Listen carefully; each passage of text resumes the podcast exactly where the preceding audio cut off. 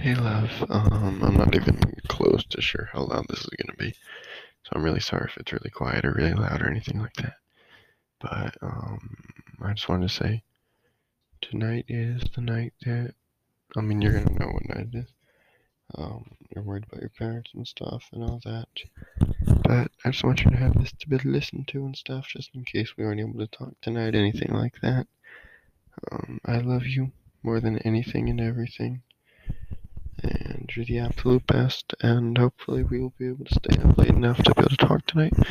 But if not, I just wanted to say how amazing you are, and that spending the last almost nine months of my life with you has been so amazing, and I can't wait to see what happens in the next next chapters and every chapter that we ever have.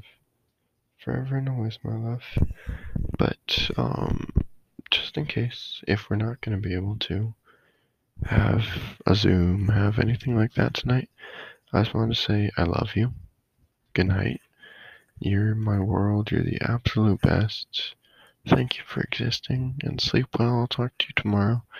And I love you no matter what, always and forever.